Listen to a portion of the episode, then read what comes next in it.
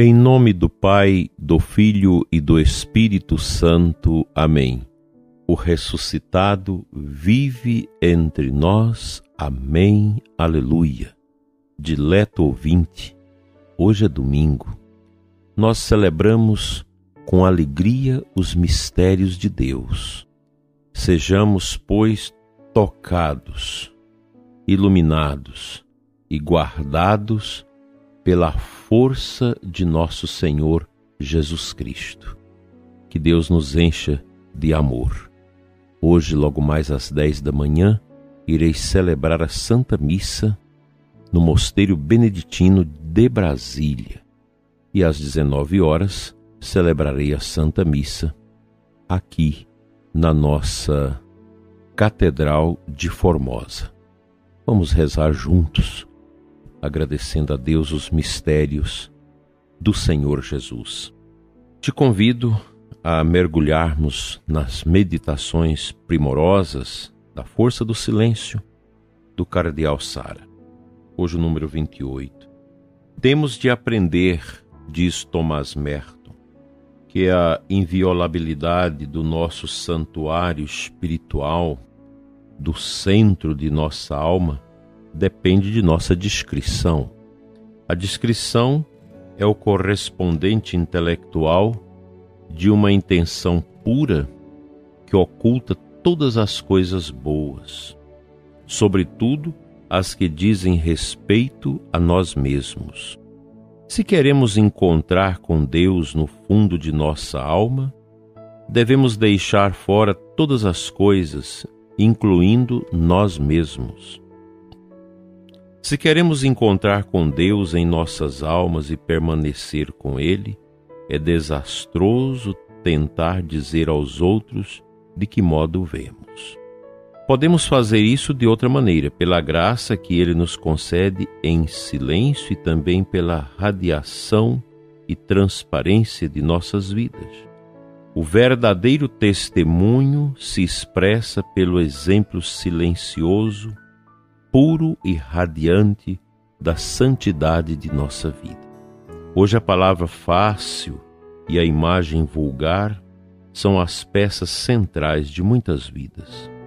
Tenho a impressão de que o homem moderno não sabe como parar o fluxo interminável do discurso sentencioso, falsamente moral e também a necessidade bulímica de imagem adulterada. O silêncio dos lábios parece impossível aos ocidentais, mas os meios de comunicação tentam também as sociedades africanas e asiáticas, empurrando-as para uma selva superabundante de palavras, imagens e sons. Os monitores necessitam de suprimentos gigantescos para distrair a humanidade e distrair as consciências. Quem se cala reveste-se da aparência de fraqueza, ignorância ou falta de vontade. No regime moderno, quem vive o silêncio transforma-se na única pessoa que não pode se defender. É tido por subhumano. Ao contrário, alguém supostamente forte é um ser de palavras. Ele oprime e afoga o outro nas ondas de seu palavrório. A pessoa silenciosa não é mais um sinal de contradição, é apenas alguém a mais. Aquele que fala tem importância e valor. Quem se cala recebe pouca consideração. O homem silencioso é reduzido a nada. O simples fato de falar se reveste de valor. As palavras não têm sentido? Não importa. O barulho adquiriu a nobreza que o silêncio possuía outrora.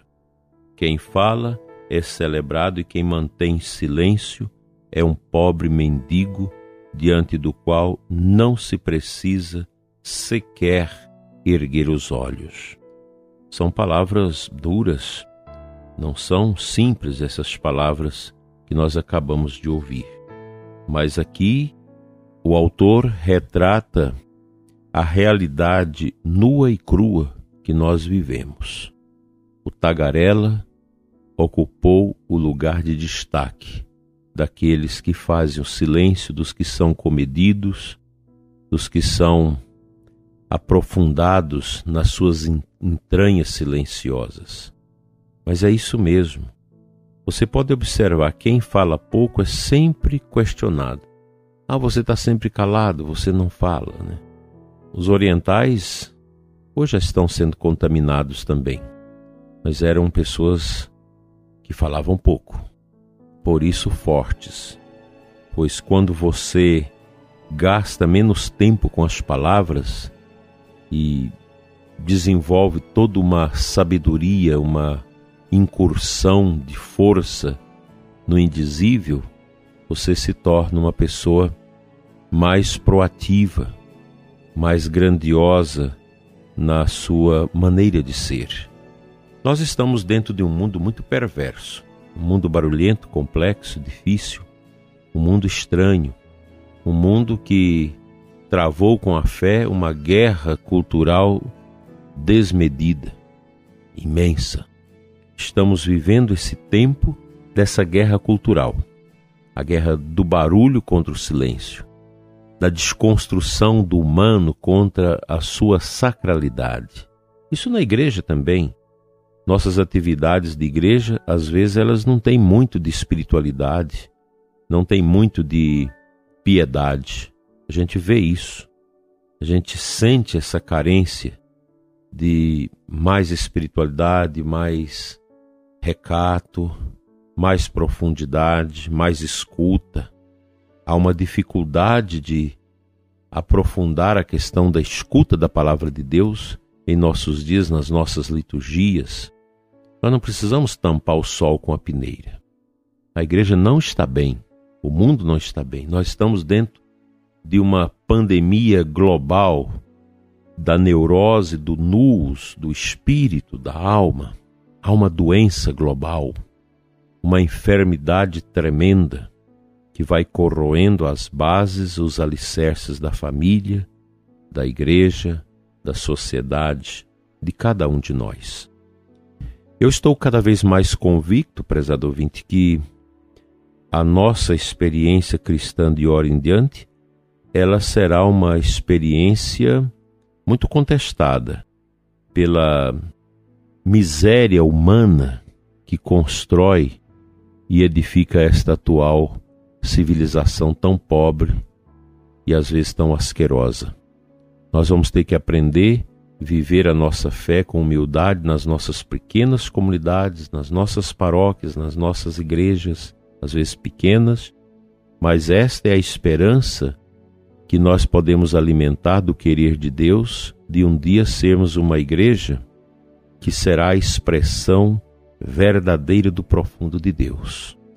O mundo, a todo custo, tenta tirar dos jovens a fé, das crianças, de todos nós. A gente vive esta sensação ruim do tempo que nós estamos experimentando nesta época que Deus nos permitiu viver.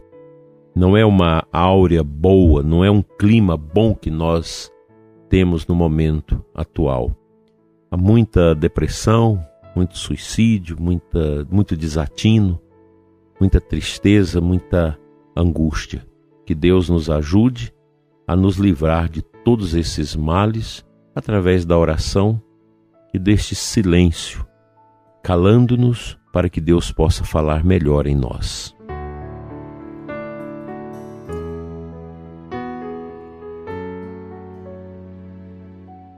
Neste domingo abençoado, a aclamação ao Evangelho, ela vem do capítulo 8 de João, versículo 12.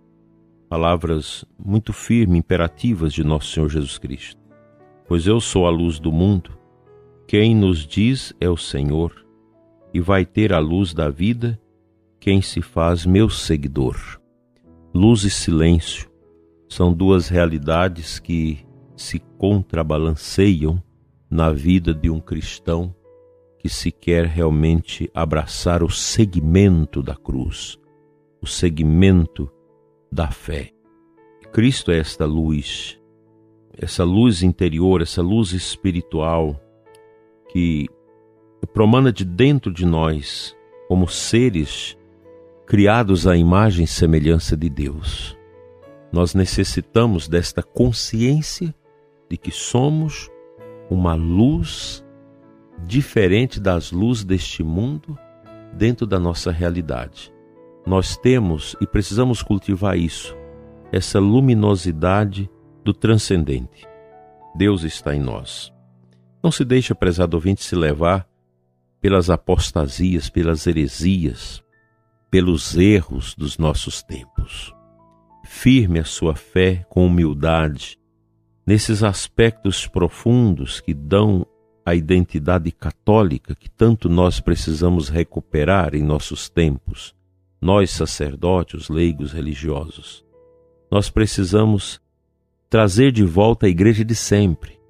Essa falta de silêncio, essa falta de piedade traz este autoritarismo eclesial de querermos criar uma nova igreja. Uma igreja que diferente daquela que Jesus deixou para nós. Esse não é o caminho. A igreja, ela é a mesma, porque Cristo é o mesmo, ontem, hoje e sempre. O que nós precisamos renovar na igreja não é tantas estruturas pastorais e hierárquicas da igreja. O que nós precisamos renovar na igreja é o coração de cada católico, de cada pessoa que precisa se converter, dar a vida a Deus, arrepender dos seus pecados, fazer uma boa confissão, mudar de vida ter vida de oração, vida espiritual. É isso que nós precisamos. E eu creio que este livro que nós estamos lendo vai nos ajudar a colocar os pés nessa verdadeira estrada que é Cristo Jesus, nossa luz.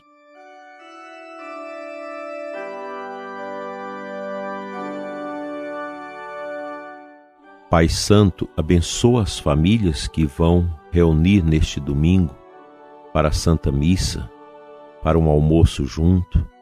Santifica, Senhor, as nossas famílias.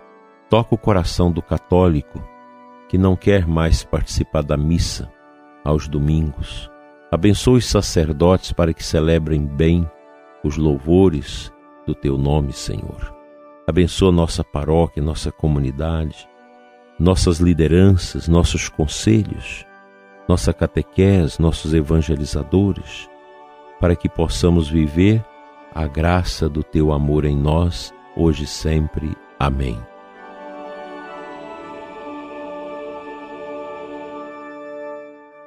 O bom Deus te abençoe e te guarde em nome do Pai, do Filho e do Espírito Santo. Amém. Até às 21 horas com a oração da noite e amanhã retomaremos com a oração da manhã logo cedinho. Fique na paz, um abençoado domingo uma abençoada semana para você e sua família.